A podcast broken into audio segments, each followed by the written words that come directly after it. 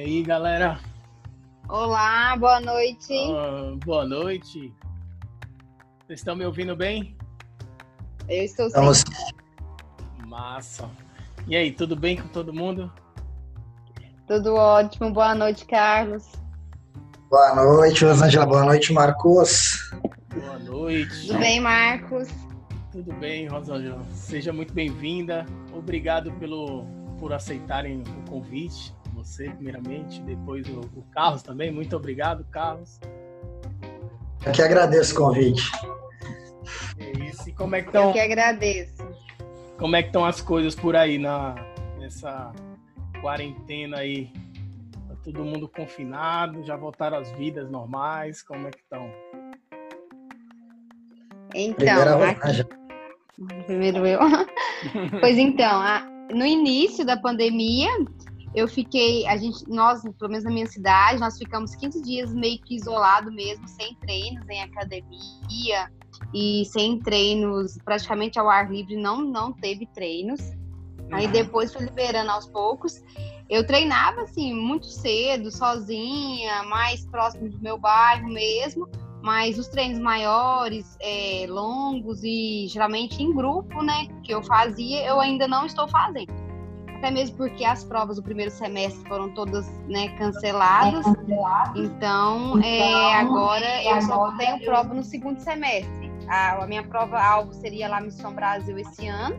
E a- ontem, né, a gente teve a confirmação, né, que ela foi cancelada. Então, eu, eu tenho prova em setembro. Aí, até então, ela- essa ainda está confirmada. Aí, meus treinamentos mais pesados vão, começar para ela em, em junho, em julho, na verdade. Aí já vai focar mais. Massa. É o, o Paulo, né? Ele ia participar aqui, o Paulo Lamin ia participar do nosso bate-papo, só que ele teve de última hora compromisso com os patrocinadores aí. Agora, no mesmo horário que a gente está aqui conversando, ele vai estar fazendo uma live para poder ah, falar, né, sobre esse cancelamento, né? Que Isso. Que até então estava o último a última data se não me engano ele tinha colocado para 15 de julho. Era a última data para eles dizerem se vai ou não vai né de, de, de fato. Mas aí acabou que eles sentiram né que do jeito que as coisas vão andando não não tá seguindo aquele ritmo né. A gente imaginava ou pelo menos muita gente imaginava que ia ser dois três meses tudo ia ficar mais tranquilo mas não não tá sendo bem assim né. Então ela acabou indo no, no embolo, de- no, no embalo de todas as outras provas né, do semestre aí, que a gente tá vendo, não só no Brasil, mas o mundo afora, né? Exato. As grandes provas tudo cancelando. Mas, beleza. E por aí, Carlos, como é que estão as coisas? Então, primeiro eu queria agradecer ao Marcos pelo convite, né? Rosângela, que eu não, não a conhecia, tive que entrar no perfil e vi que a bichinha é bruta. Mas aqui na minha cidade, quando estourou a pandemia, em 23 de março, meio que fechou tudo. Minha cidade, por ser uma cidade plana, é uma cidade no litoral aqui do estado de São Paulo, então tem muito idosos né, que moram aqui. Então, assim, quando fala quarentena, rola um bloqueio mesmo na cidade. E por questões até do, do hospital aqui da, da minha cidade, da região, ser o mais com mais recursos. Então, muitas cidades vizinhas, quando acontece algum probleminha, vem tudo para Santos. Então, acaba com que a quarentena aqui ficou uma coisa mais rígida. Tanto que a cidade vizinha da minha, prática de surf, nadar no mar, fazer atividades no calçadão, tá legalizada. Na minha cidade não pode nada. Tá tudo bloqueado. Então, assim, questão de treino, na minha cidade mesmo em si, a galera que da corrida tá correndo na perimetral, que é na área portuária, que não tem contato com nada, não tem nada, e não estão fazendo em grupos, tipo, cada um tá indo no seu horário aleatório para não encontrar com ninguém.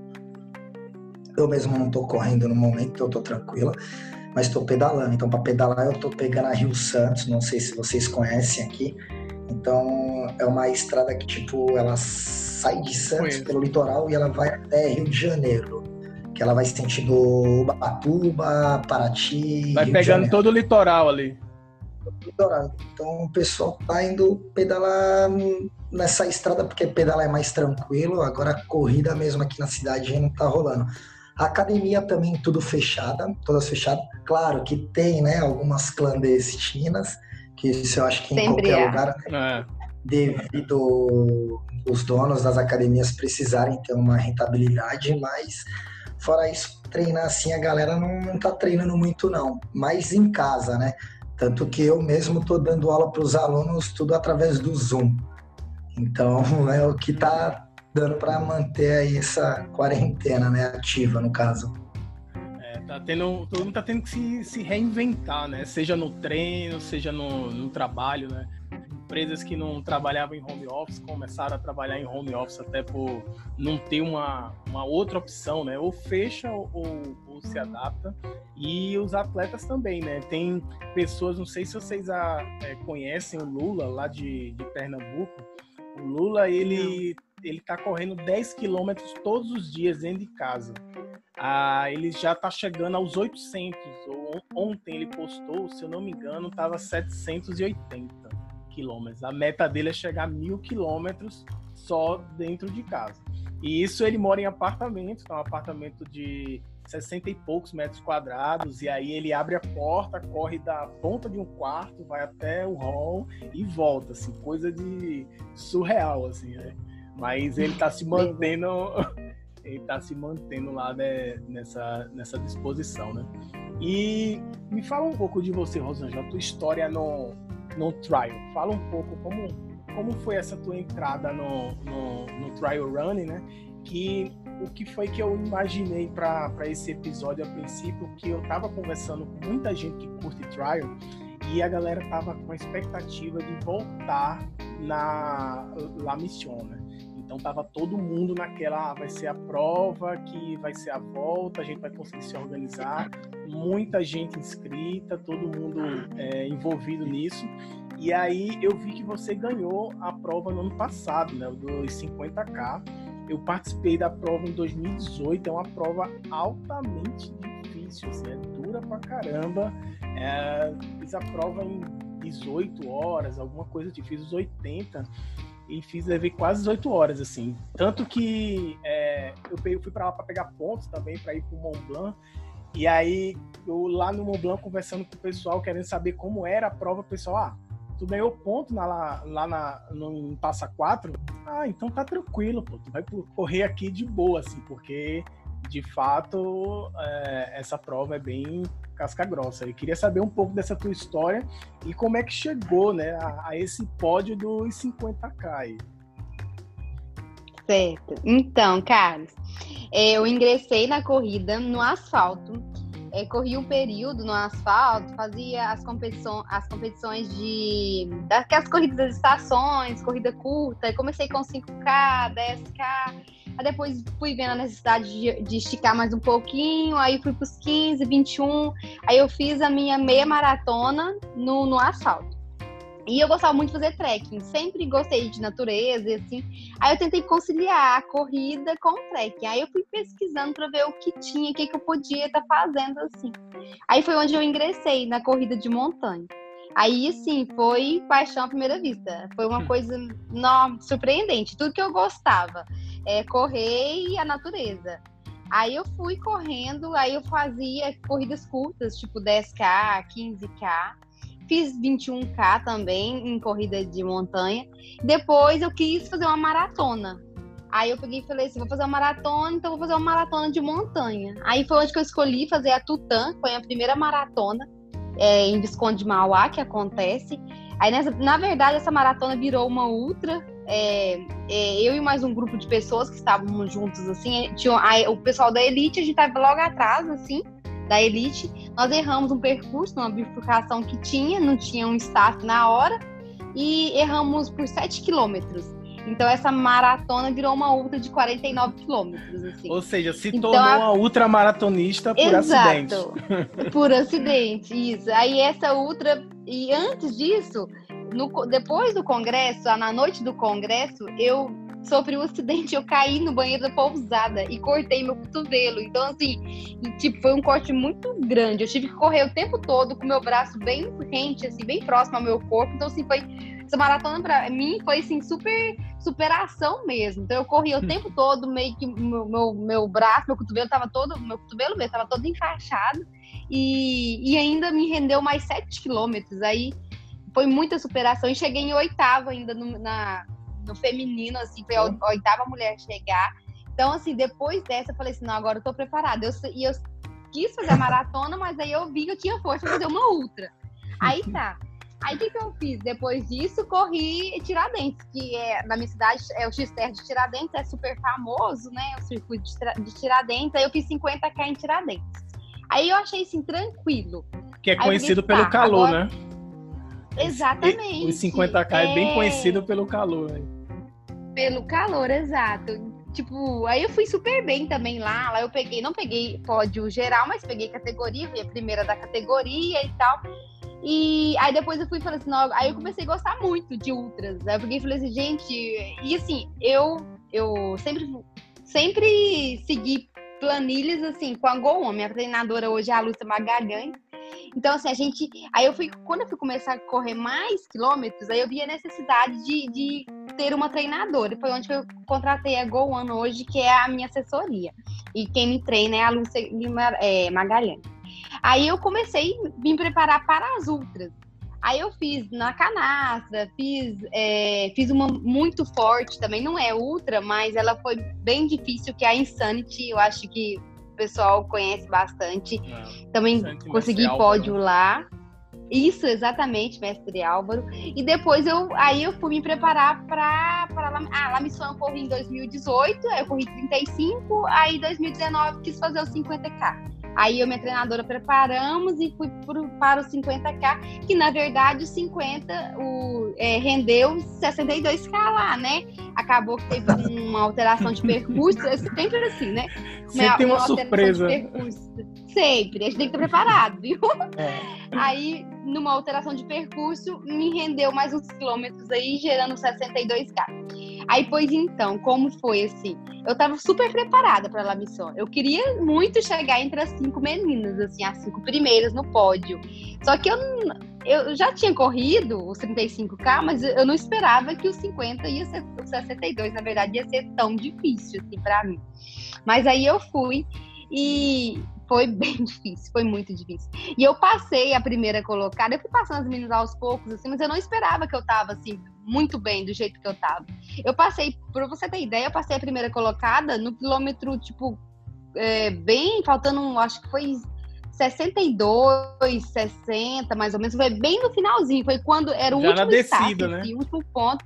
Exatamente ali é, não é, eu acho que é a Casa de Pedra, é o último staff ali, onde que tem uma casa mesmo, acho que é a Casa de Pedra ali, né? É. Aí as meninas me falaram, é, que a, a, Ingrid, a Ingrid, né, tava logo minha, em minha frente. Se eu apertasse mais um pouquinho, eu conseguiria. E, tipo, eu tava com gás ainda total, assim. E descida, eu tenho minha passada super larga. Eu peguei e falei assim, gente, agora é só descer.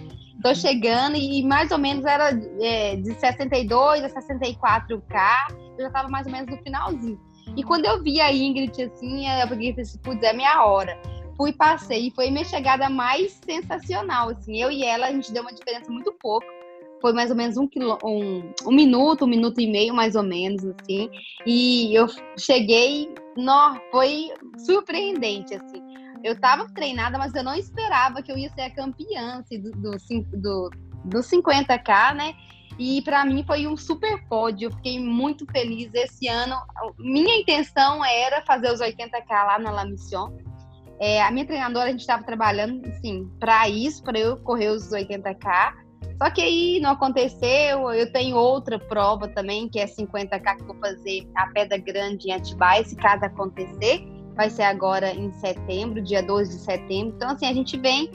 Eu não parei de treinar, independente da pandemia, eu tô treinando sozinha, em horários bem diferentes do que eu treinava, não tô treinando em grupo, é, mas eu, eu não parei, porque a gente, a gente também não dá conta.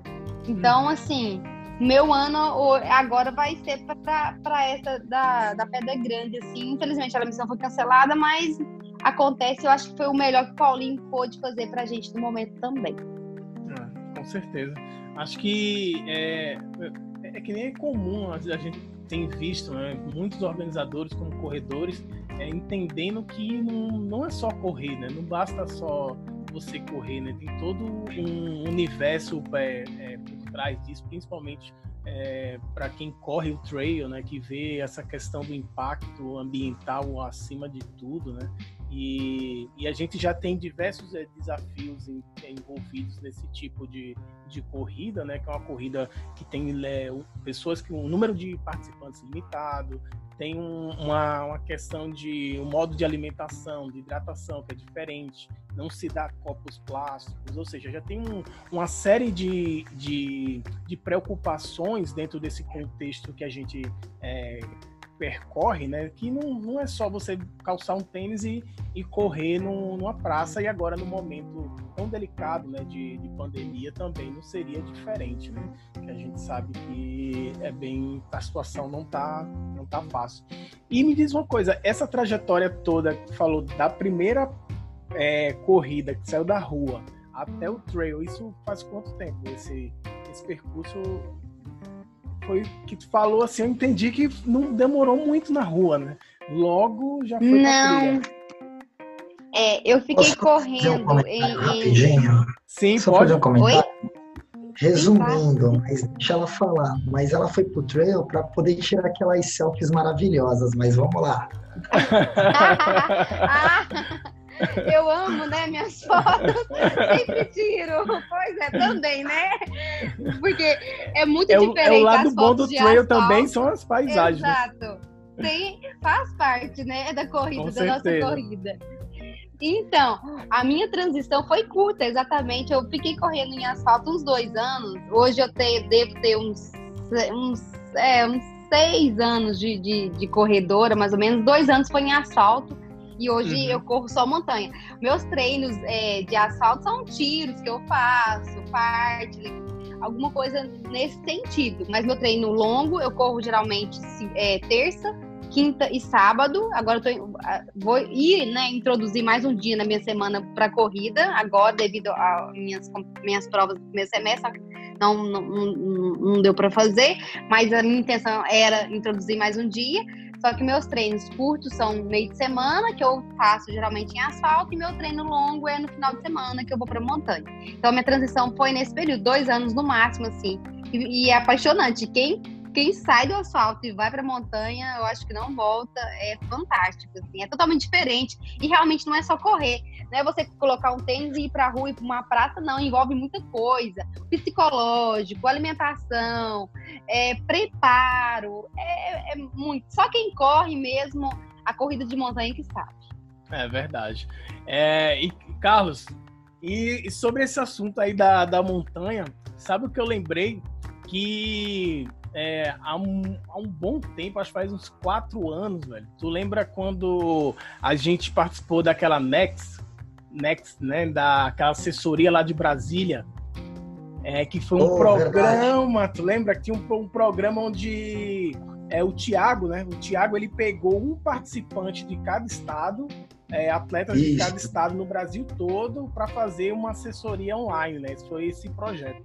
E aí eu me lembro, naquela época eu não tinha eu tinha corrido só uma prova de trail, que hoje os trail running falam que é, é uma é trail, mas é café com leite, assim, que é, é, a, que é aquela do agora fugiu o nome, qual Indom, dizer Indomit, não, Indomit não, é, que é a Volta à Ilha lá de, de Florianópolis. Qual o nome da, dessa prova? Vocês lembram? K21? Não, não, é um enfim, fugiu o nome. Foi, foi, até bom que eu não falei o nome da, da prova. Mas enfim, é uma prova de trail. É, pensando bem.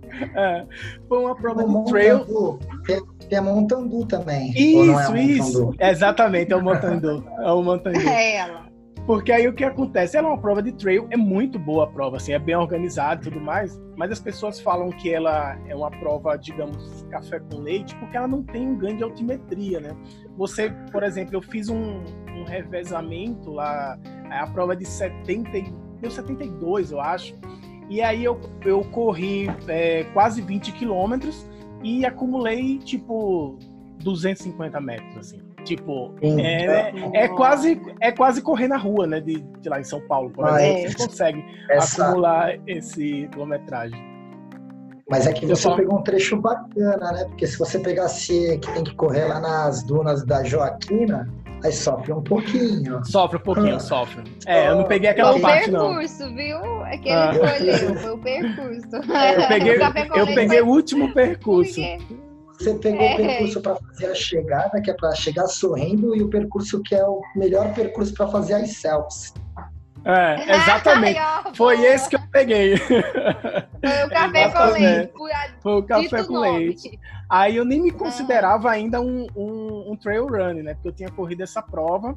E aí, quando veio essa história da, da Next, né? Da, dessa assessoria, eu me lembro que o Carlos já vinha de outras provas, já, né? Já tinha umas provas de trail running na época e tal. Até peguei umas dicas um de um, de um de tênis e tal, que eu ia começar a correr de verdade o trail, e aí foi quando eu comecei a fazer o meu primeiro Indomit e tudo mais na, na época.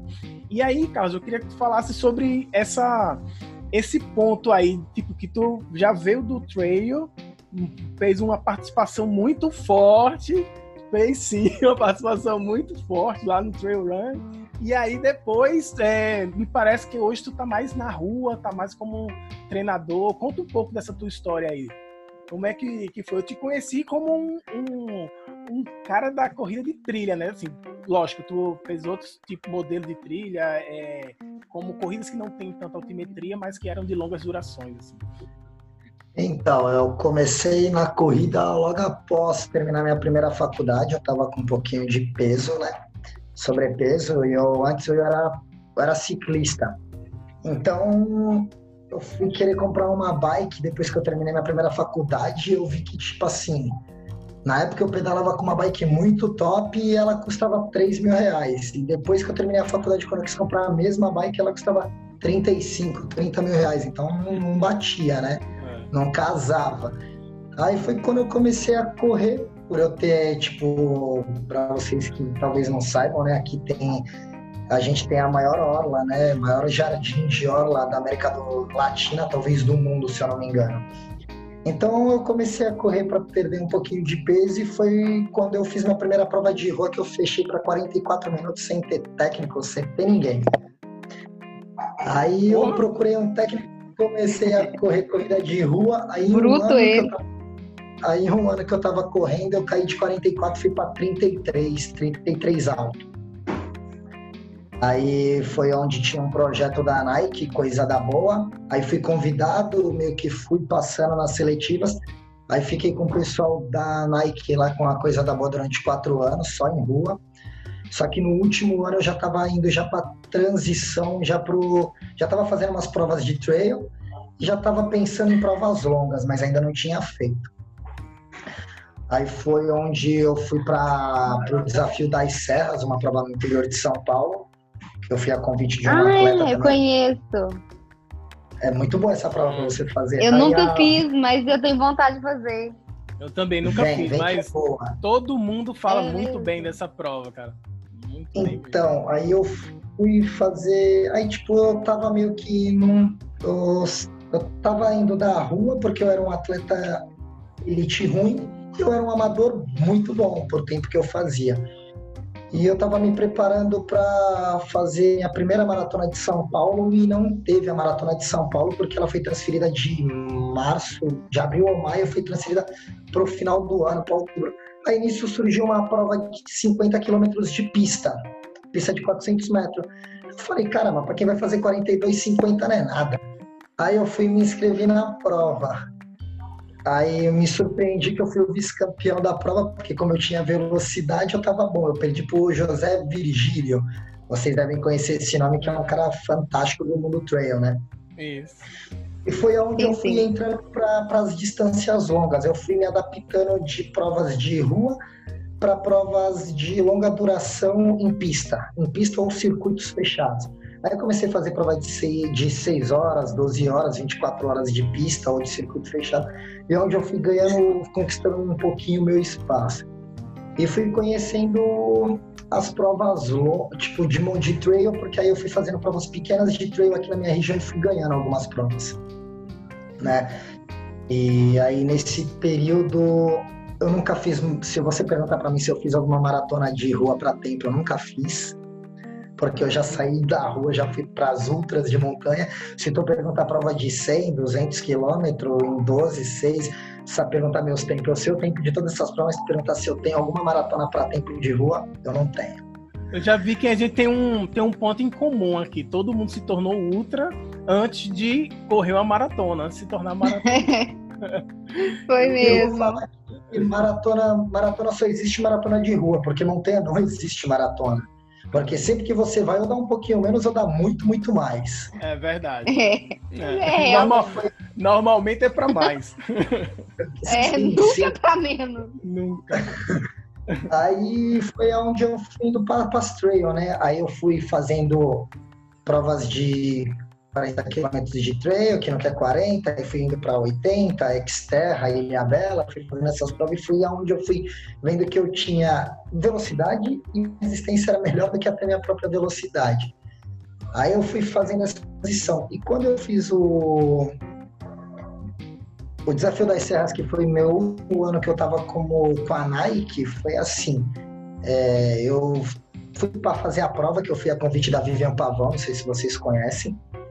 E ela me chamou para fazer os 80 quilômetros em dupla mista. Eu nunca tinha corrido prova em dupla mista, nunca tinha feito prova de dois dias, que dorme acampado no primeiro dia, uma, barraca de camping, nunca tinha dormido em campo, nunca tinha dormido em saco de dormir nada.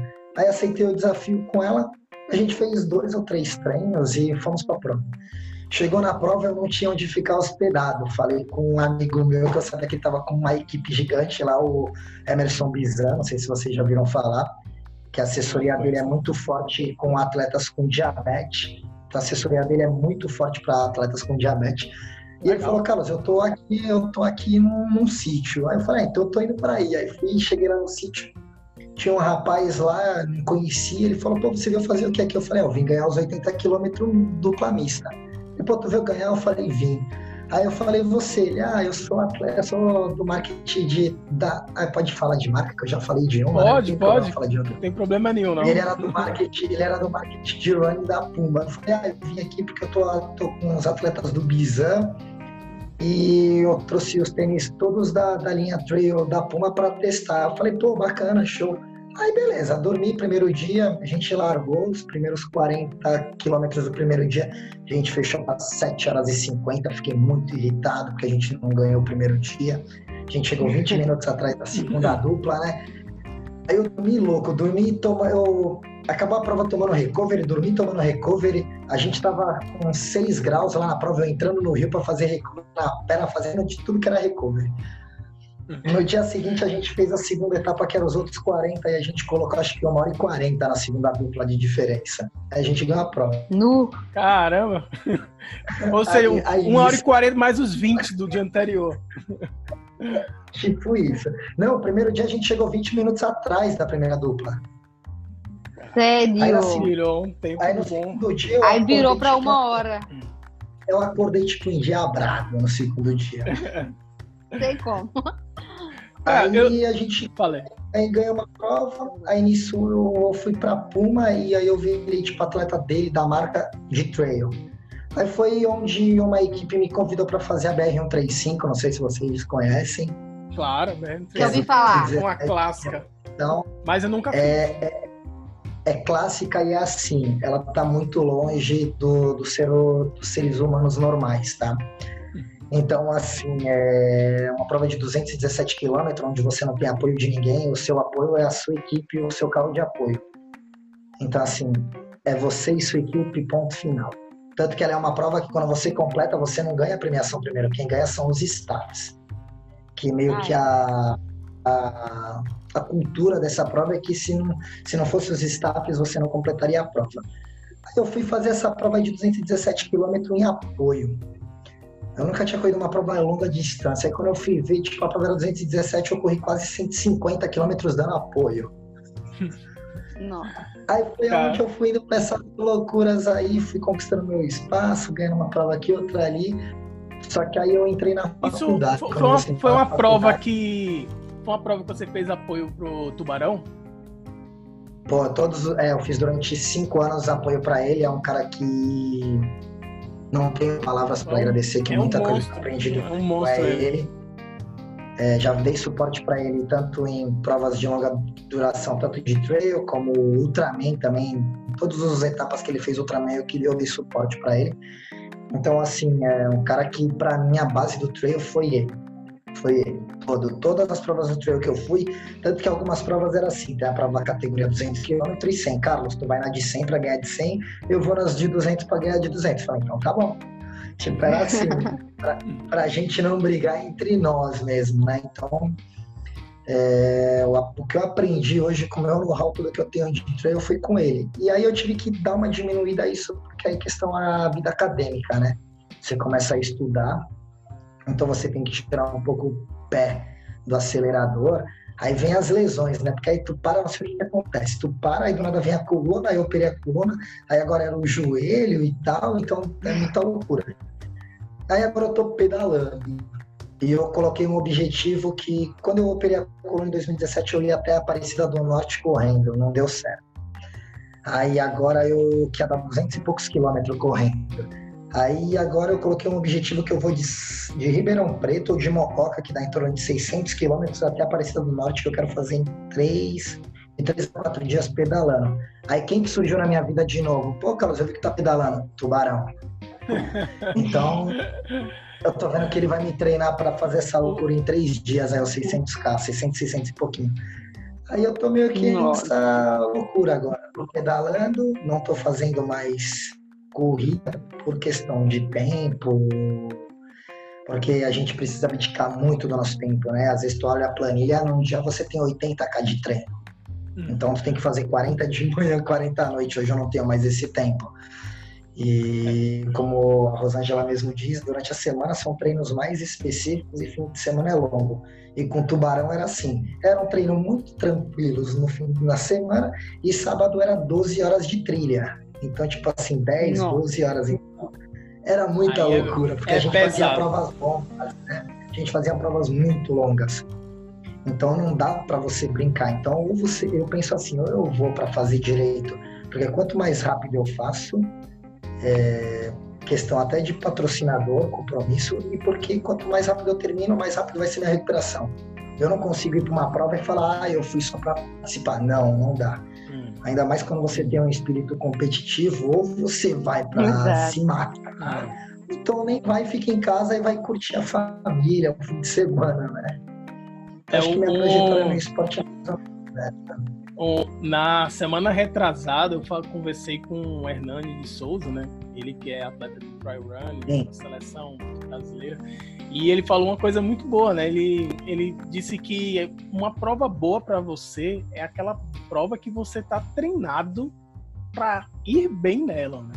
Porque a gente vê, né, a cada dia as pessoas querem aumentar a quilometragem, né, tipo, muito mais com compromisso é... de aumentar o volume, só que aí muita gente chega completamente quebrada, assim, tipo, é, é sei lá, 15 horas de prova e 72 horas de recuperação, assim, porque você não você não estava preparado para aquilo de fato, né? Se você fizesse ali diminuísse 50% daquela prova, você ia tão bem que talvez até você se motivasse até mais para treinar mais e, dar continuidade a, a esse, esse processo né, de evolução. E está cada vez mais comum isso, né? as pessoas pulando essas quilometragens. Né? Parece então, que é eu, uma ansiedade. Então, eu como hoje eu sou da área, né, e como eu sempre fui atleta competitivo, o que eu vejo é assim, né? É corrida de rua, muito bacana, qualidade de vida, a galera busca qualidade de vida. E quando não é qualidade de vida, as pessoas buscam muito performance, que é a galera que quer fazer os 42 muito bom para conquistar o índice para Boston, que é o, o ápice de todos os atletas de rua. A montanha é muito diferente. Eu peguei o comecinho do trail no Brasil, então é assim, você quando eu fui pro trail, eu estava muito preparado já. Só que eu via muitas pessoas assim, foi o que eu comentei brincando com a Rosângela, a galera vai para tirar selfie. Pessoas às vezes faz 10 km de rua, mas os 10 km de rua não é a mesma coisa que os 10 km de montanha. Então, assim, 10 km de rua eu faço para 33, mas 10 km de montanha eu faço em uma hora, dependendo da prova eu posso demorar 4, dependendo eu posso demorar 6 horas, depende da altimetria, muita coisa influencia, né? Tem muita variação. Variado. E eu é, e eu vi que o que, que acontece? O que acontece é que o mundo trail ficou muito, muito moda, virou uma moda. Então, tem algumas provas que, tipo assim, tem um nome muito forte, mas a prova não é surreal, a prova é simples. Só que, por que, que ela se torna uma prova muito, assim, surreal? De da galera falar da dificuldade e da galera falar que ela é uma prova muito top. Porque a galera que vão para certas provas é a galera que tem que ter muita condição. Você tem prova de 100 quilômetros aí, que eu não preciso citar o nome, né? que você corre no meio do, da neve, você corre no meio do bosque e tal, que é tipo em países vizinhos nossos, que são 100 quilômetros dividido em três dias. Isso é muita coisa? Não é, mas quem que vai lá? É quem tem dinheiro para fazer essa prova. Então a prova se torna uma prova muito importante em questão de mídia e muito difícil para o mundo amador. Porque Exato. quando você, quando você é treinado, você, você não sofre. Você você tem resultado, você termina a prova bem, você consegue, a recuperação é boa. Eu falo porque eu já vi atletas de fazer maratona de rua e eles se inscreveram no Xterra 50 quilômetros e eu terminei a prova dos 80, o cara ainda não completou os 50 e quando ele termina ele ficou depois seis meses porque ele teve muita quebra nas fibras musculares, então ele teve, demorou seis meses para se recuperar. Isso é uhum. saudável? Não é.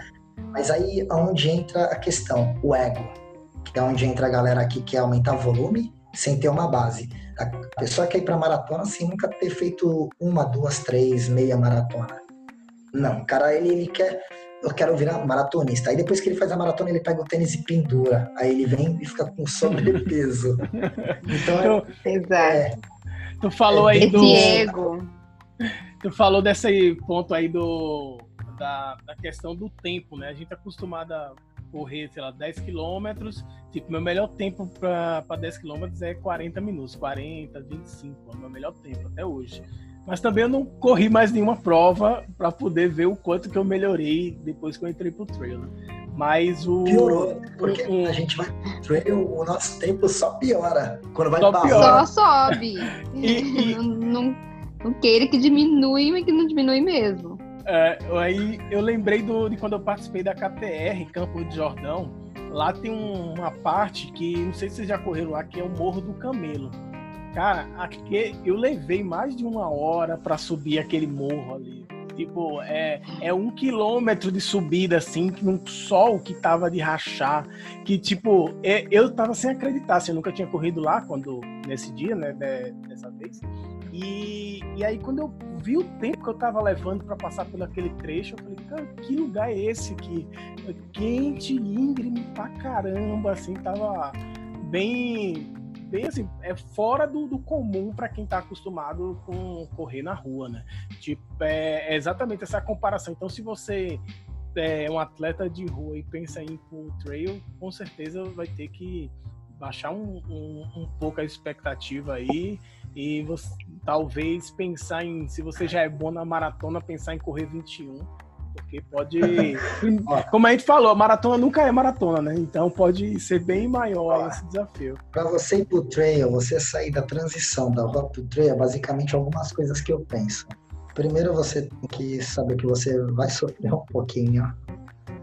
Segundo, que você vai se sujar. Então, se você é um atleta que não gosta de se sujar, se arranhar, não vai. Aí é impossível.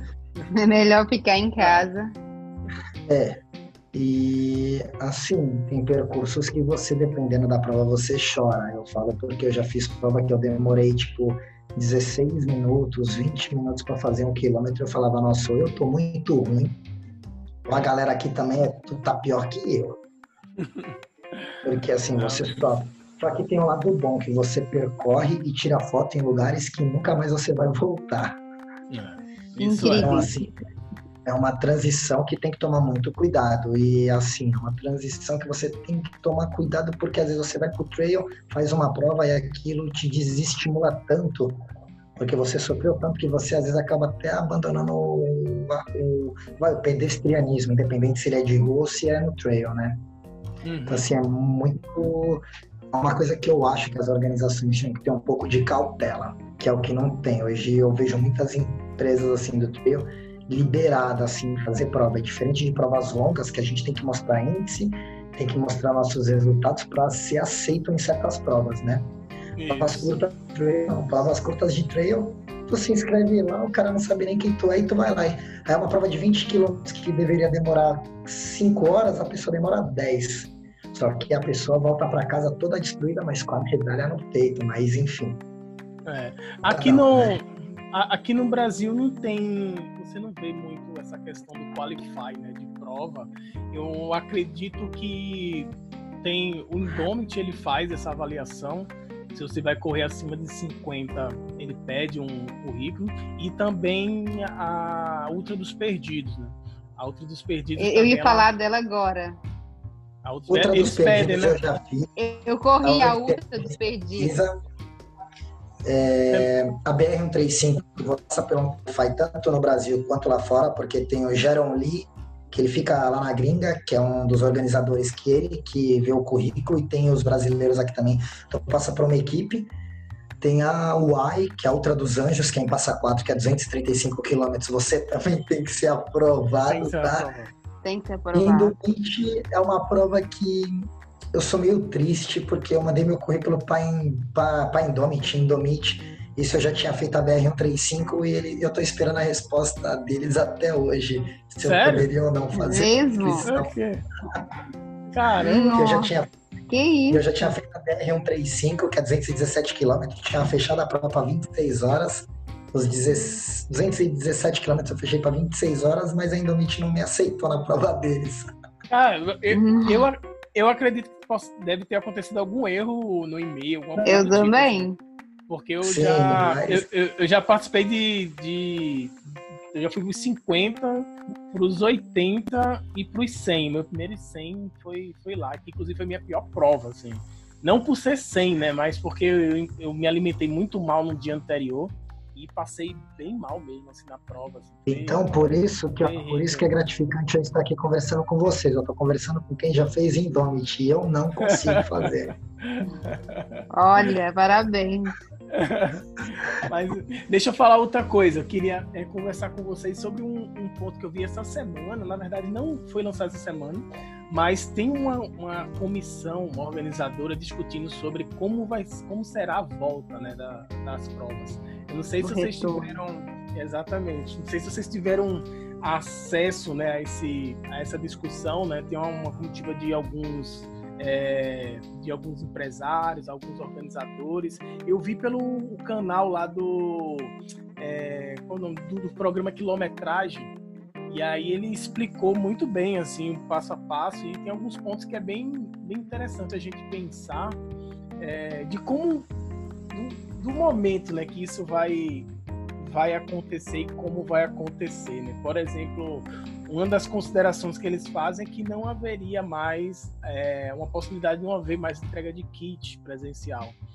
Então, o kit poderia receber na sua casa e talvez você teria um custo para isso. Como também talvez não tivesse cerimônia de, de premiação.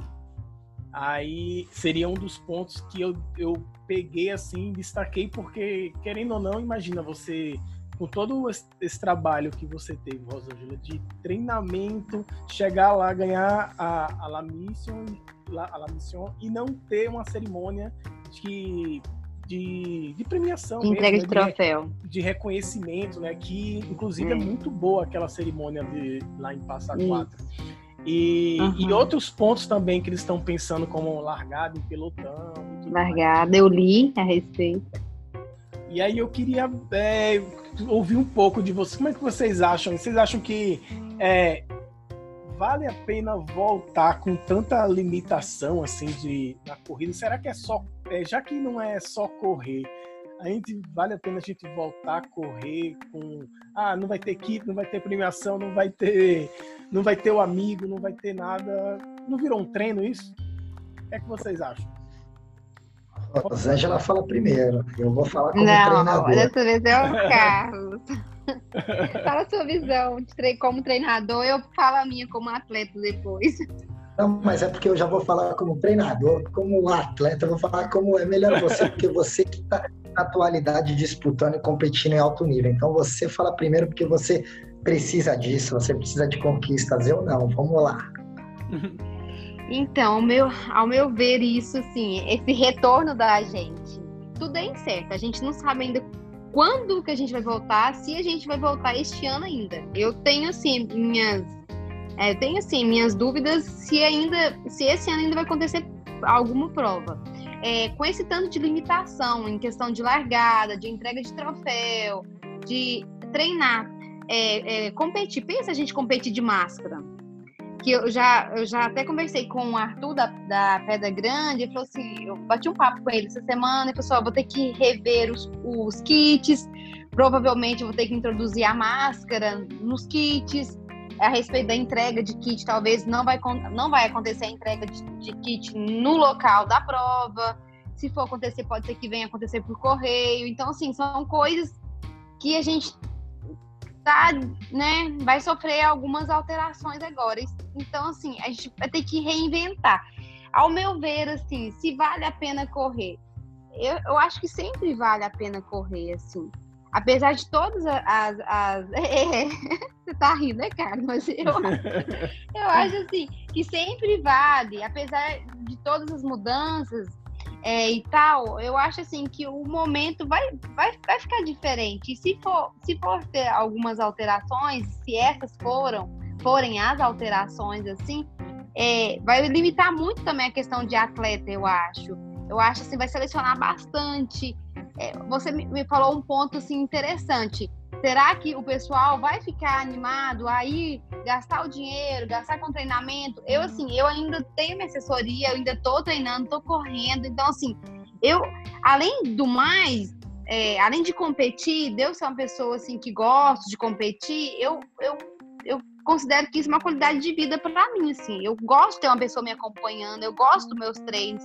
Eu eu, ve, eu vejo isso assim, que é além da prova. Então, assim, para hum. mim, assim, vai valer a pena. Apesar de tudo, talvez a gente vai ter um número menor de provas, talvez a gente vai escolher, assim, é, é, vai, vai ter uma redução nas escolhas de prova, mas assim, eu acho que se tiver algumas alterações, se essas forem as alterações, eu acho assim que eu, assim, eu vou. O que, que vai acontecer? Eu vou reduzir minhas provas e vou numas provas assim é, que eu achar que vai valer mais a pena, que eu, que eu não corri ainda. Nesse sentido, apesar de tudo, né, assim, dessas, do que a gente está vivendo no momento. É, um, um ponto que, que me parece é que, independente de ser é, a curto prazo, por exemplo, a, a Pedra Grande de Atibaia é em setembro, né? É uma prova que vai ser realizada em setembro. E realmente, com essa limitação, não sei se você já correu essa prova, ela é muito boa. Não, é lá não. A, a, é. o, a organização deles é, é, muito boa, não, não porque é uma grande prova no tamanho do evento, mas pela proposta que os organizadores têm.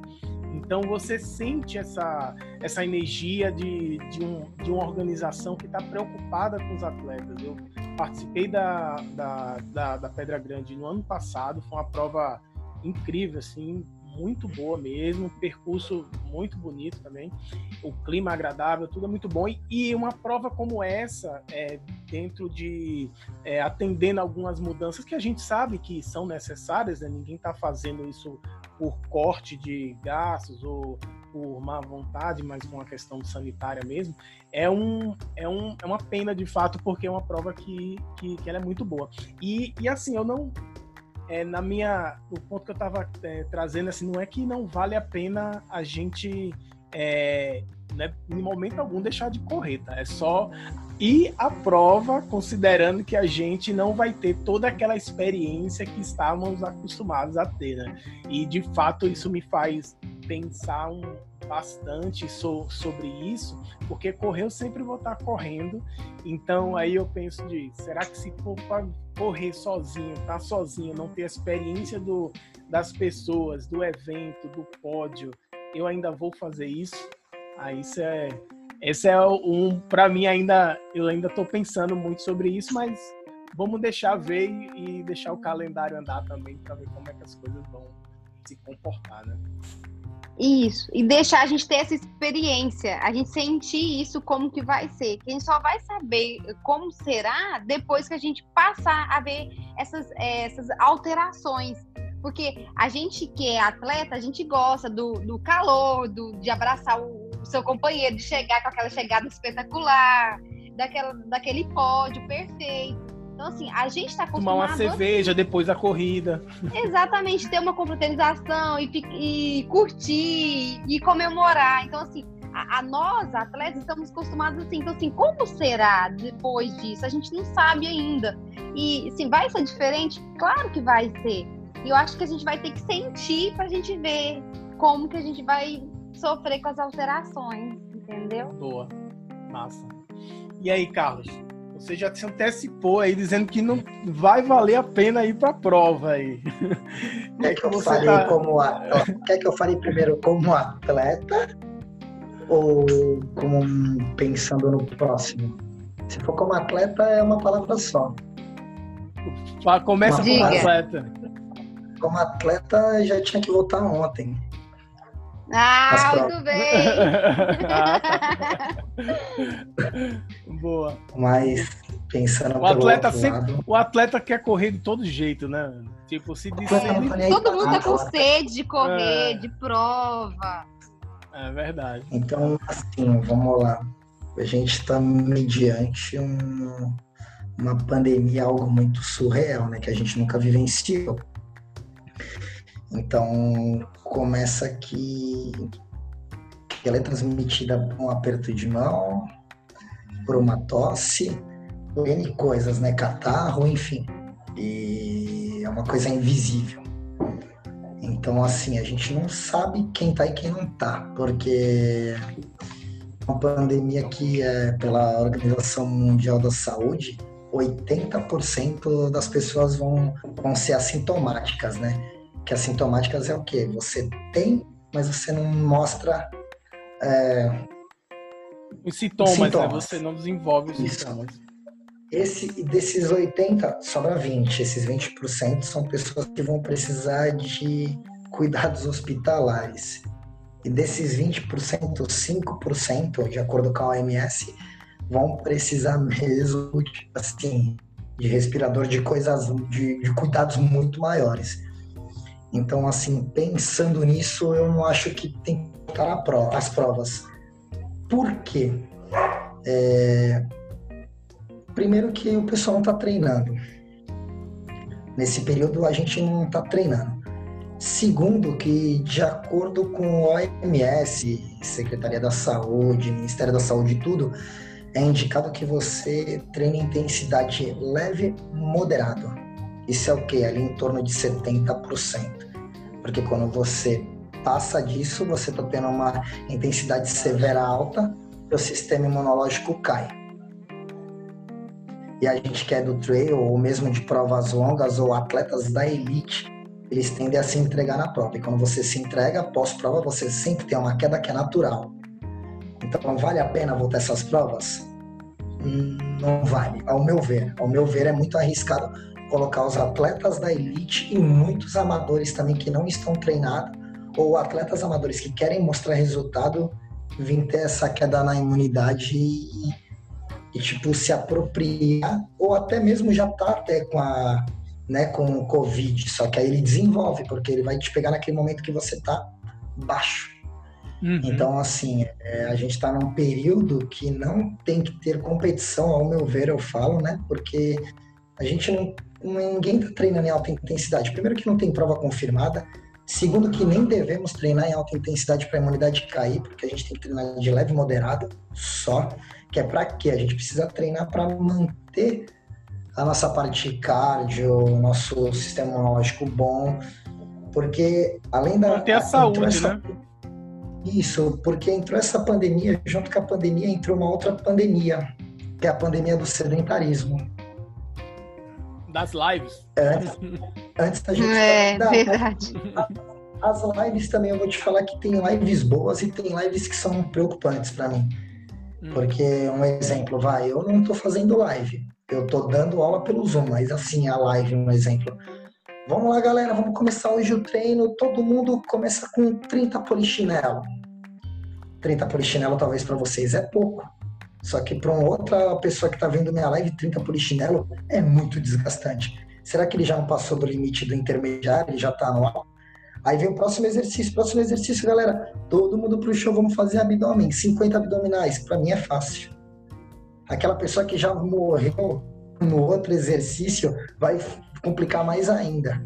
Aí ela passa para outra então... live. A outra live já é receita. Aí a outra. já é comida. É. Música. É, é, muita coisa que acontece. Então, assim, é porque o, a atividade física, né, ela é, ela é muito benéfica à saúde, pra gente. Níveis tipo de colesterol, nível de açúcar, tudo quando, e quando entrou essa pandemia, entrou esse lance do sedentarismo. Então, uma das coisas que é indicada, tô até com as colinhas aqui, porque a gente, né, a gente estuda isso no dia a dia, que o que, que acontece? profissional então, aí já, já veio para Viu aí, cara? a gravação não, aqui, não, quase o William Bonner aí.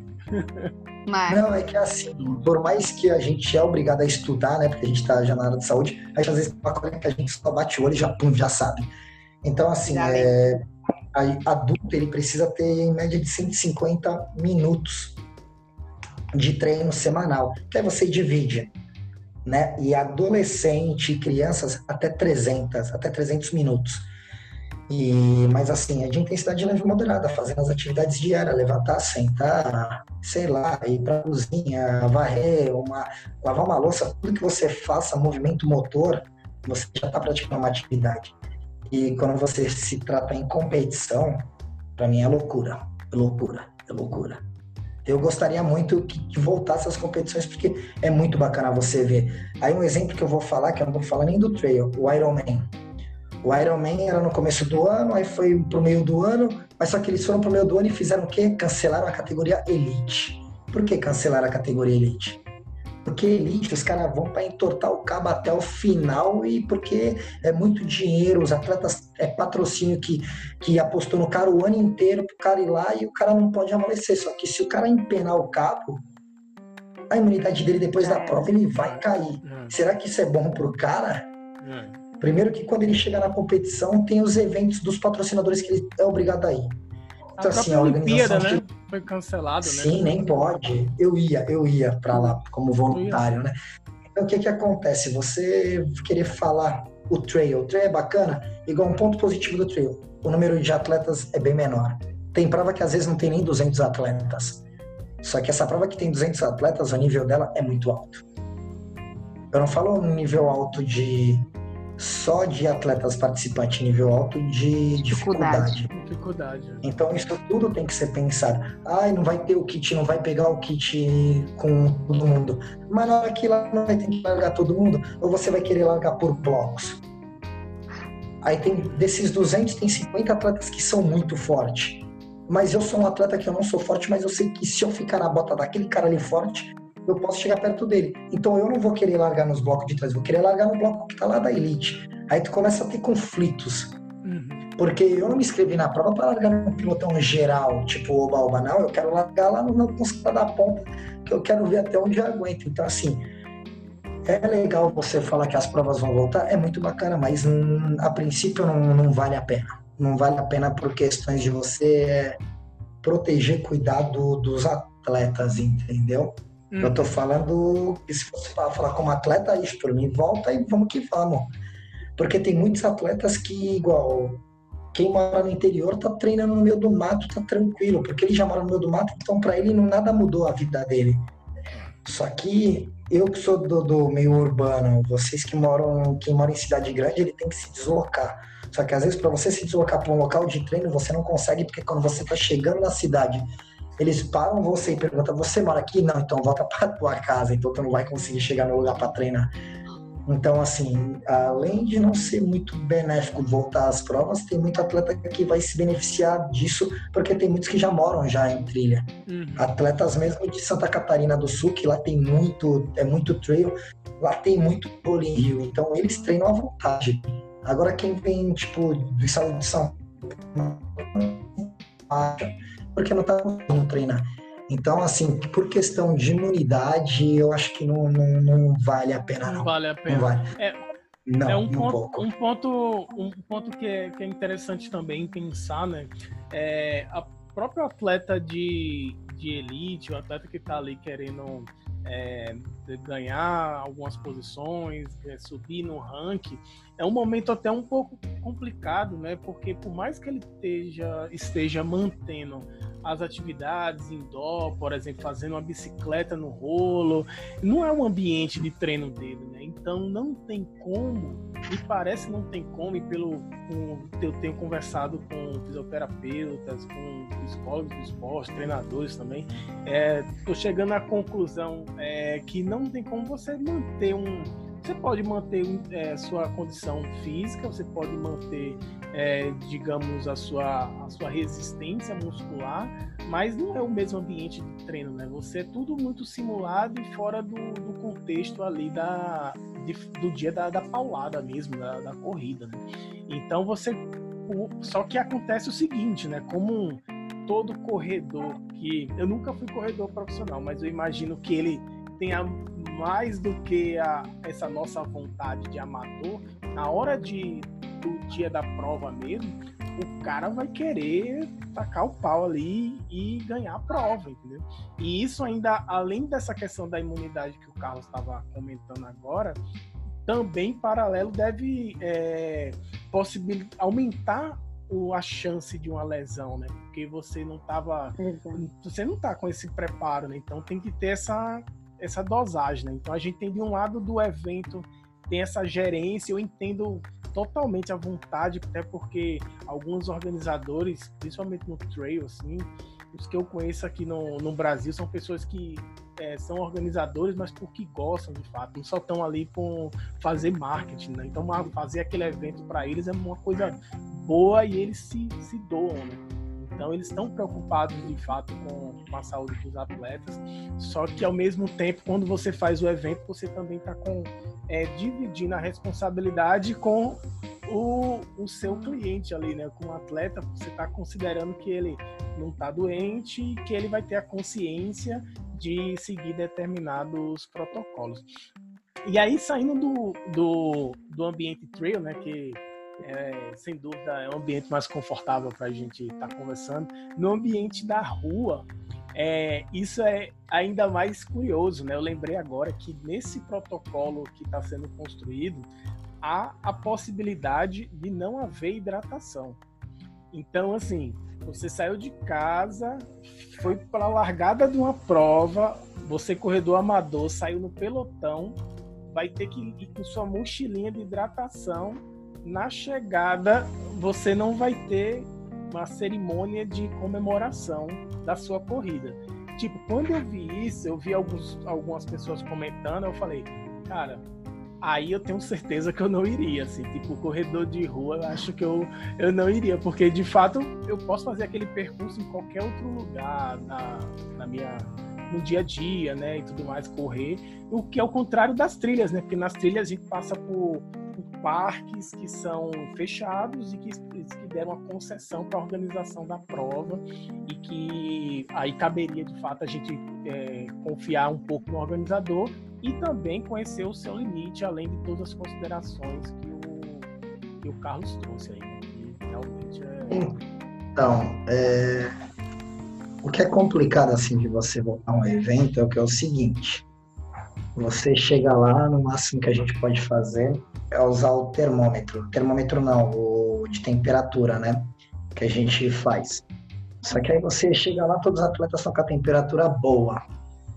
Às vezes ele, alguns dos atletas podem estar com Covid assintomático, ele não sabe. Aí faz a prova, daqui a uma semana, do nada vocês começam a ver nas mídias sociais, três atletas vieram a falecer.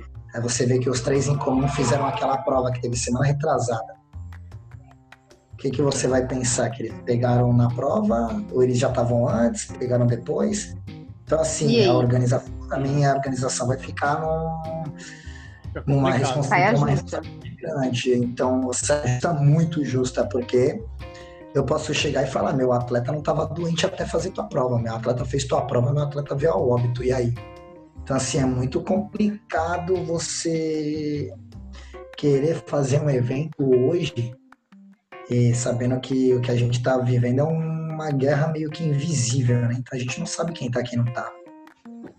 A gente está é conversando aqui, eu posso estar, vocês podem estar, e a gente não sabe porque, querendo ou não, a gente não está na idade de risco, a gente tem uma vida ativa. Está com sintomas. Isso é, é bom porque o sistema imunológico ele não existe muito bom. Ele só existe ou você não está com o sistema imunológico bom, ou você está com ele bom. Só tem duas classificações. Igual muita gente, quando começou a pandemia, todo mundo, ah, vamos treinar, vamos treinar por causa que o sistema imunológico fica bom. Aí tu viu, eu vi muita gente que nunca treinou começar a treinar. Eu falo, amigos, tu nunca treinou? Não é treina. Mantenha, mantenha a tua vida. Porque tu come, querer começar a treinar do nada, tu, tu tem 40 anos, tu não treinou 40 anos na tua vida, tu vem querer treinar agora, no meio da loucura. Hum. Não, fica e, parado. E, isso é interessante que eu tive essa mesma sensação, que é, ah. muita gente começou a treinar no momento que não podia, né? Começou a treinar agora, é. no momento de quarentena, até porque é, tem aqueles que dizem que não, não tem tempo, né? E aí, por diversos motivos, é, alguns, por exemplo, não é, começaram a desempenhar um trabalho em casa, como home office, então só aquele tempinho do deslocamento, se ele mora numa cidade como São Paulo, por exemplo, o cara já ganhou quase é, dois meses em três, né? Porque dois meses é só de trânsito que ele ficava. Então, aí as pessoas começaram a fazer atividades físicas. Assim.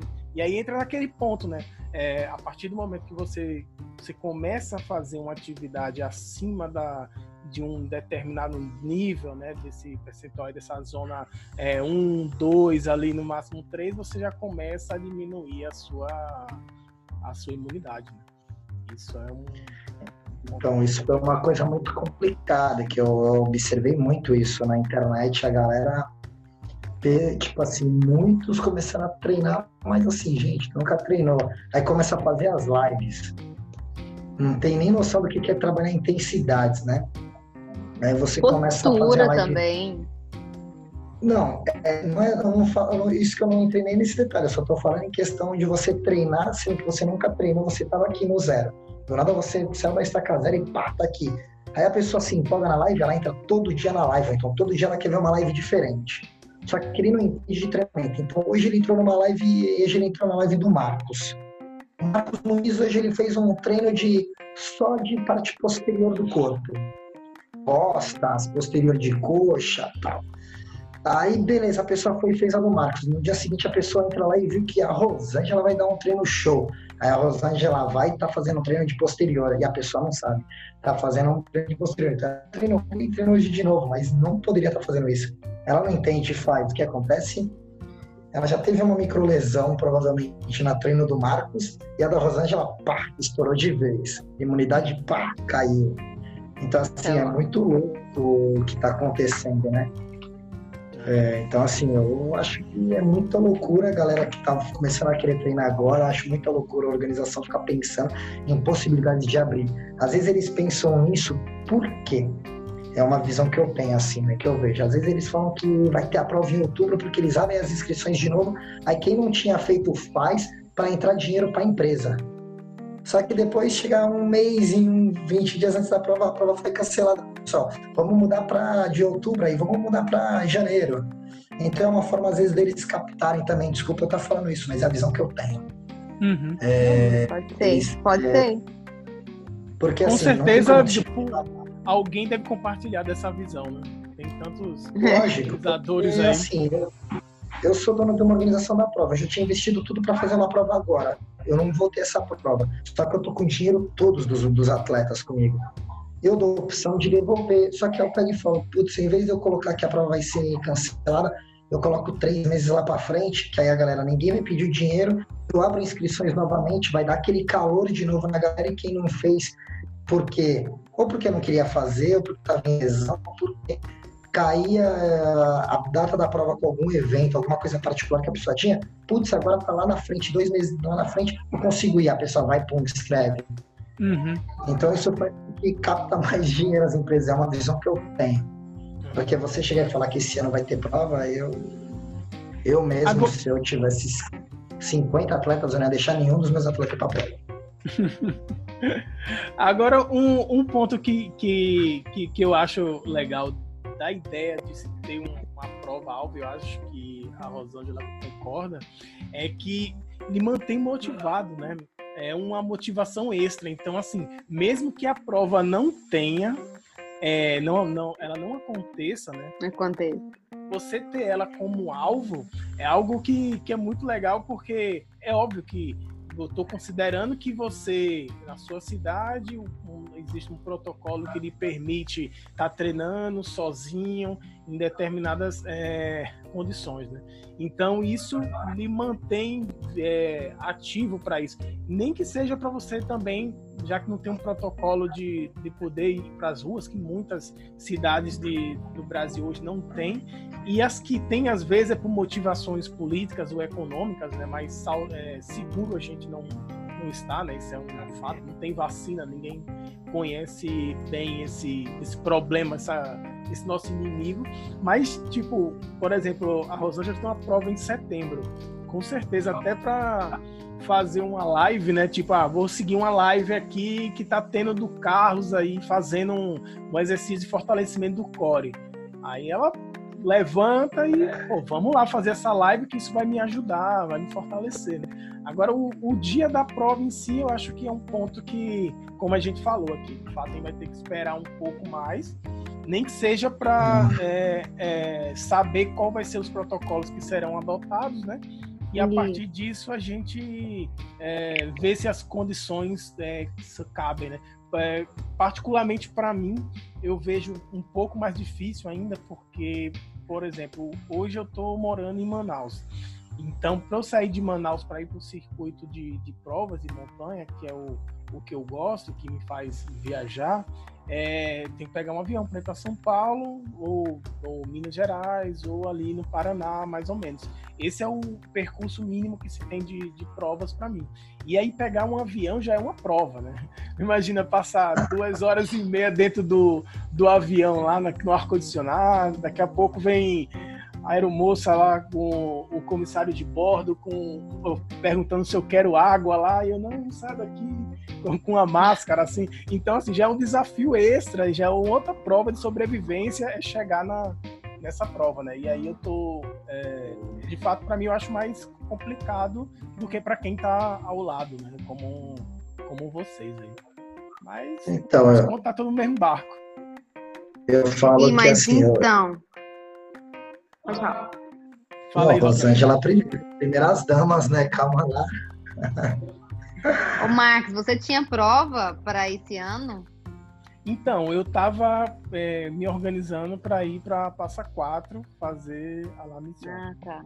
Essa era a, a proposta e também considerava uh, ir para Atibaia novamente, que no ano passado para mim foi a melhor prova tirando a que eu fiz do, da UTMB, né? Mas eram é as duas provas que eu tinha em mente de fazer esse ano.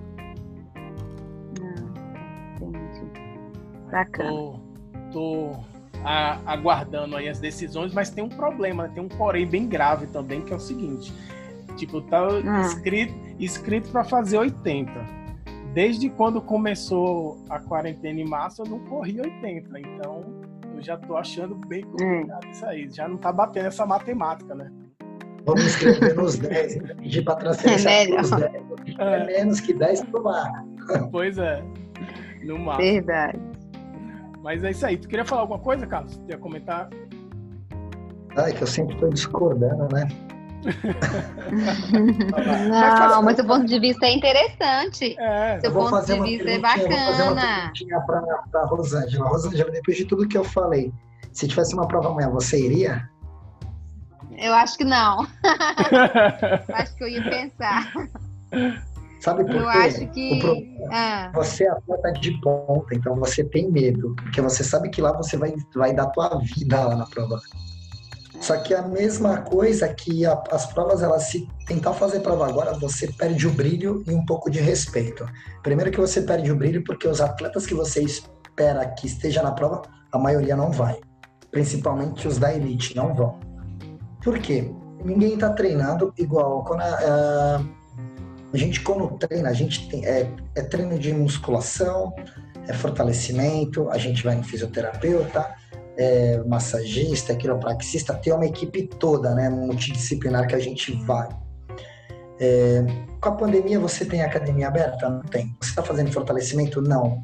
Mais ou menos aquilo que você faz em casa que você tem um pouco de conhecimento. Mas é o suficiente? Provavelmente não. Segundo, que todo mundo está perdendo massa magra, que é normal.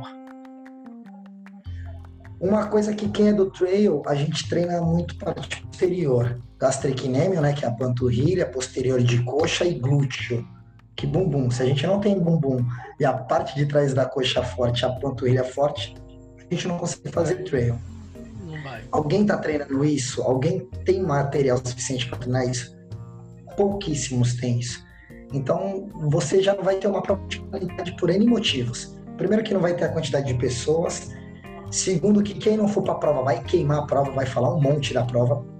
Eu não vou queimar porque eu não tô nem aí, mas assim, muita gente vai queimar que vai falar, ó, a organização só tá pensando no dinheiro, não tá pensando no atleta. Ninguém tá treinado, então assim, é, é muito arriscado, gente, é muito arriscado. Eu prefiro ficar em casa e ficar vendo a reprise das corridas que tá passando na televisão do que eu me jogar numa loucura. Então, é... e eu vou falar que esse ano praticamente está encerrado. Isso que eu ia falar, esse ano tá, acho que vai ser um ano que sem provas, sem competições, assim. Igual a. O brilho a da prova vai ser diferente, entendeu? Primeiro mas, que os mas, patrocinadores mas, mas é um é, mas é um, um, ponto que, que você comentou, Rosângela, que eu fiquei, eu fico curioso, na verdade, é saber de como vai será essa proposta é. de uma nova prova, não só uhum. para agora, de imediato, para os próximos meses, mas para um começo do próximo ano. Como é que vai ser isso, né? Porque ah, mudou, né? A gente não, não tá vivendo mais o mesmo cenário, a gente tem a, gente tem a nossa cabeça mudou, a gente não consegue mais, por exemplo, com a prova e desconsiderar que uma pessoa possa estar tá gripada e a gente tipo ser contaminado ou a gente mesmo tipo, dentro do nosso papel, né, de se preocupar que você é assintomático contaminar o, o, o outro. Então, outro. isso é muito. Enquanto a gente não tiver uma vacina, a gente não vai é estar seguro para isso, né? É o atleta lá vai estar gripado e você tá com medo dele, sendo que às vezes você que tá com Covid e ele não, ele é. só tá gripado. E ele não. Outro, Exatamente. O outro, o outro colocou a máscara, tá com a rinite nele. Todo mundo fica com medo, mas na verdade tu é o pior, tu é o pior da situação, olha é você. Ninguém sabe, né? Ninguém sabe quem é o, o, o transmissor aí pra... dessa brincadeira. As provas vão, as provas vão fazer antes da prova, antes de ter você, quando for pegar o kit, você vai fazer o teste e eles vão te dar no mesmo dia o resultado? Não, então nem vai. Ah, é. para tentar ser seguro, para tentar ser seguro, as provas deveriam ter o teste e fazer quando você retira o kit, vai na véspera. A prova é no domingo, faz todo mundo retira o kit no sábado e já faz o já pega o kit, já faz o teste. O teste deu negativo, ele pode ir, tipo, vai começa a ter exclusão. Libera. Esse deu, esse deu positivo, já exclui.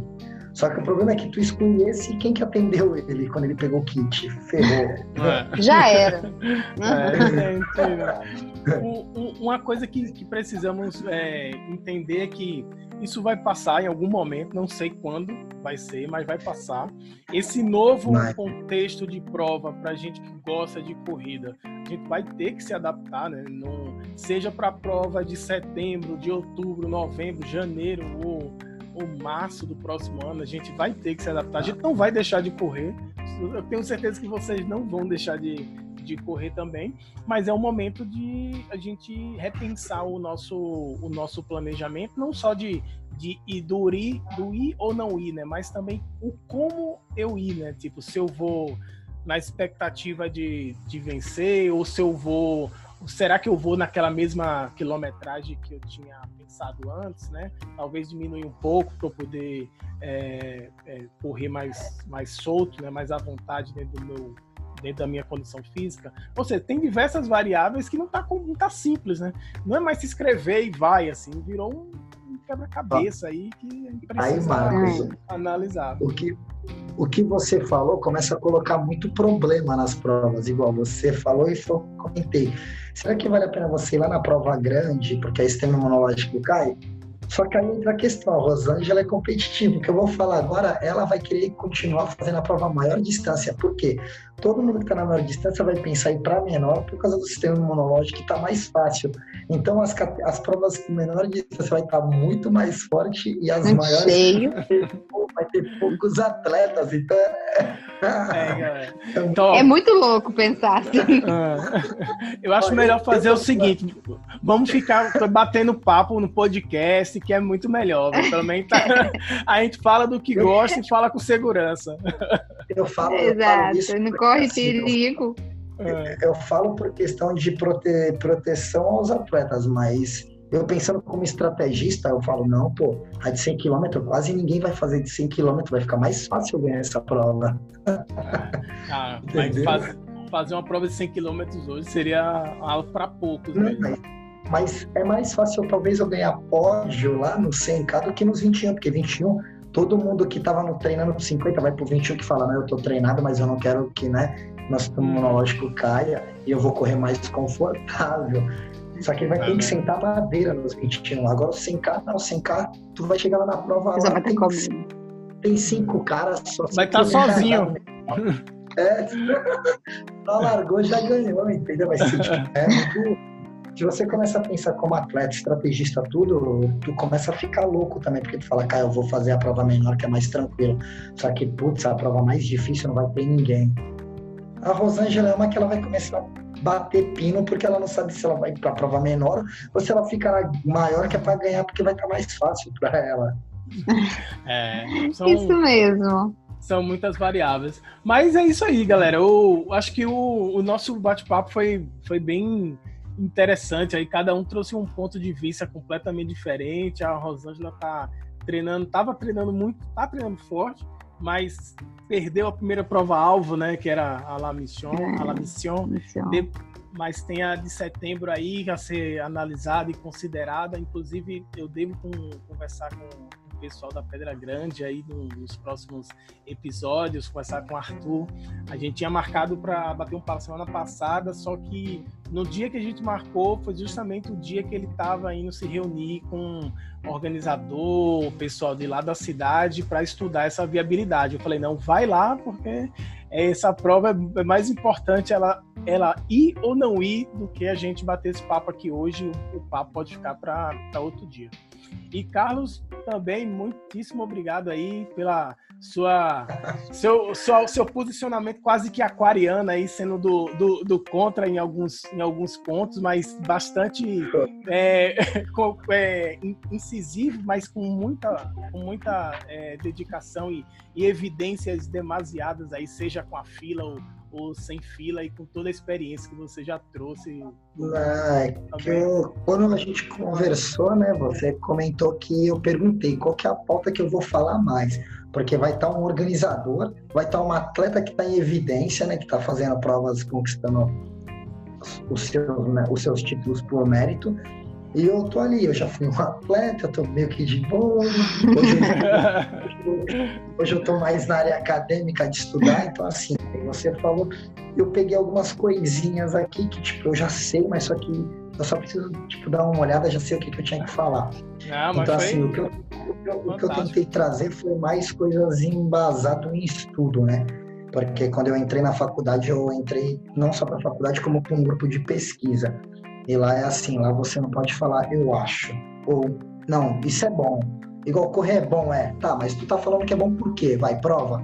Então a gente. Se tiver evidência científica, não...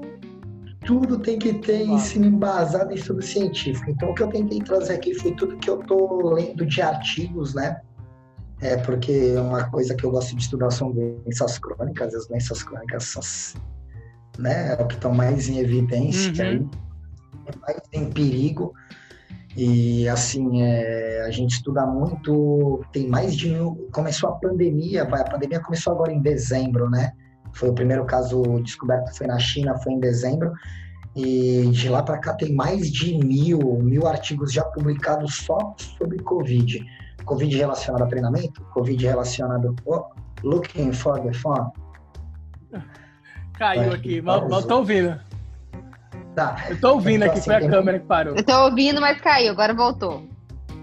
Tem, é, tem muitos estudos voltados para é, Covid e treinamento, Covid diabetes, Covid pessoas cardíacas, Covid sedentarismo. Então, tem muitos estudos sendo feitos. E a gente que está na área, a gente é obrigado a estudar, né? Então, é, o que eu tentei trazer não é minha visão só de como atleta, que se fosse só visão como atleta, pô, bora pra loucura, bora competir, bora treinar. Mas não, você tem que ter muita cautela, porque querendo ou não, você, dependendo do que você pensa, pode piorar a situação. E é aquele lance, eu pego, eu, eu faço uma prova, eu fico doente, eu vou falar o quê? Minha família vai falar, ah, ele deve ter, ele viu ao óbito porque ele foi fazer aquela prova lá. Eu falei que não era para ele, que era perigoso. Só que será que eu peguei na prova? Às vezes não, mas então assim, o que eu tentei trazer foi um pouquinho mais do, do que eu estudo, do um pouco embasado, né? Não com essa garra que a Rosângela tá, não, tem que ter, eu quero ganhar, tal. Não, calma. calma. Então, Beleza. Eu tentei trazer um para vocês. Massa. Galera, eu queria pedir só pra gente tirar um, uma foto aqui, a gente olhar pra câmera aqui. Tirar uma ah, ótimo. Pô, posso, posso tirar a lente agora?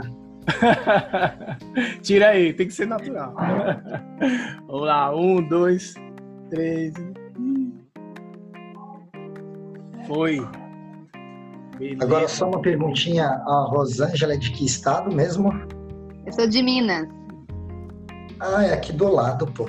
Terra das montanhas. É. é, tipo assim. Isso, das montanhas. Tu pergunta assim, onde que é a padaria? É logo ali. É, vai tuas é logo quadras. ali. É. Isso mesmo, tá ali. Ah, massa, galera. Valeu, hein? Muito obrigado pela, pela é, disposição de vocês e oportunidade de estar conversando com vocês, compartilhar essas experiências com a gente. Muito legal mesmo. Marcos, meu, meus agradecimentos, viu? Muito obrigada, adorei. Obrigado por você me convidar, viu? Gostei muito. Tá, foi um prazer enorme. Quando tiver, quiser me chamar, eu vou te acompanhar por aqui, tá bom? Um grande Massa. abraço. Ao Carlos, muito obrigada também pela troca de experiência, viu? Eu adorei seu, sua, seu ponto de vista assim para a gente mesmo repensar, né? Como voltar, se voltar, a responsabilidade da gente como atleta e tal. Então, assim, muito maneiro, obrigada mesmo, viu? Até o cara. Um abraço em todos. Valeu. Eu, eu quero agradecer ao Marcos. Primeiro, quando ele me convidou, eu fiquei meio assim, que eu falei, nossa, você. Vou estar com uma galera meio casca grossa, então eu tenho que estudar umas três semanas antes, né? Mas muito obrigado. E quando precisar, ou mesmo sem ser para marcar uma reunião e tudo, precisando alguma coisinha também, pode chamar. Né? A gente já se acompanha há um bom tempo. Rosângela não conhecia, tive que caçar assunto dessa atleta aí, comecei a seguir e hoje eu vi que ela tá me seguindo, gente. A Rosângela tá me seguindo. A atual campeã da Ah, viu? Eu que vi o Carlos me seguindo, que top, gente. Super gostei do seu perfil, viu? Parabéns. Isso vai ser um estímulo agora. Agora, agora o, o Carlos vai voltar a correr a trilha e a Rosângela vai repensar os planos, né? Do, se, se volta agora, se corre ou não corre. Um vai estar tá aliando o outro. Oh, Exatamente. Próximo... Foi ótima a troca não... de experiência. E não sei, Rosângela, quando vai ser a próxima prova alvo. A, a sua você até tem, eu não tenho, tá? Mas se você quiser ganhar o desafio das serras em dupla, mista, nos 80K, fica aí meu convite. Olha aí. Ah, que bacana! Olha só, eu animo, hein? Bora pra lá então, assim que voltar. É só... Ano que vem, vamos jogar para ano que vem, né? Não, não, mas essa prova agora é só ano que vem mesmo, mas é só 80. Só ano que vem acontece em setembro, né? dia, né? É, corre num dia de boa quarentinha, dorme, descansa, no dia seguinte só mais 40. Ai, ficou o desafio lançado. Beleza. Boa. Eu topo, hein? Ano que vem a gente faz. É bom que tá Massa. gravado. É, tá vendo? pra não esquecer, né? Quando chegar no dia da inscrição, ó, aí, aí, manda o link do vídeo, ó, e aí, vai? É. Não, eu gosto Beleza, de Você aceitou. Eu gosto de deixar vou... as coisas gravadas porque não tem como voltar atrás. Ótimo, fechou. Pessoal, eu vou. É, o, o, vídeo, ele. O vídeo e o, o, áudio, o áudio eu vou compartilhar mais ou menos no final da próxima semana. E também acho que o vídeo também vou estar publicando no, no YouTube, lá no, no, canal do Fala Corredor. Mas assim que eu, que eu, que eu fazer, fizer a publicação, aí eu compartilho com vocês, para vocês verem e, e dar um like lá, ver se ficou legal. E a gente vai se falando aí. Se cuidem nesse tempo aí que a pandemia não passou não deixem de treinar, não, fique, é, não fiquem parados para não enferrujar, mas não deixem de se cuidar. E se puder, fique em casa. Beleza? Isso mesmo. Obrigada, Marcos. Valeu. Mas um beijo, tchau, tchau. Mas se ficar em casa, Rosângela vai, vai quebrar o chão todo com o tênis de trail dela. Vai pra rua, vai, Rosângela. Vai. vai pra rua. Sozinho. É. Sozinho. Valeu. Gente. Grande abraço. Beijão. Um abraço, beijão. Vocês Valeu. fiquem com Deus. Obrigada. Um abraço. Até.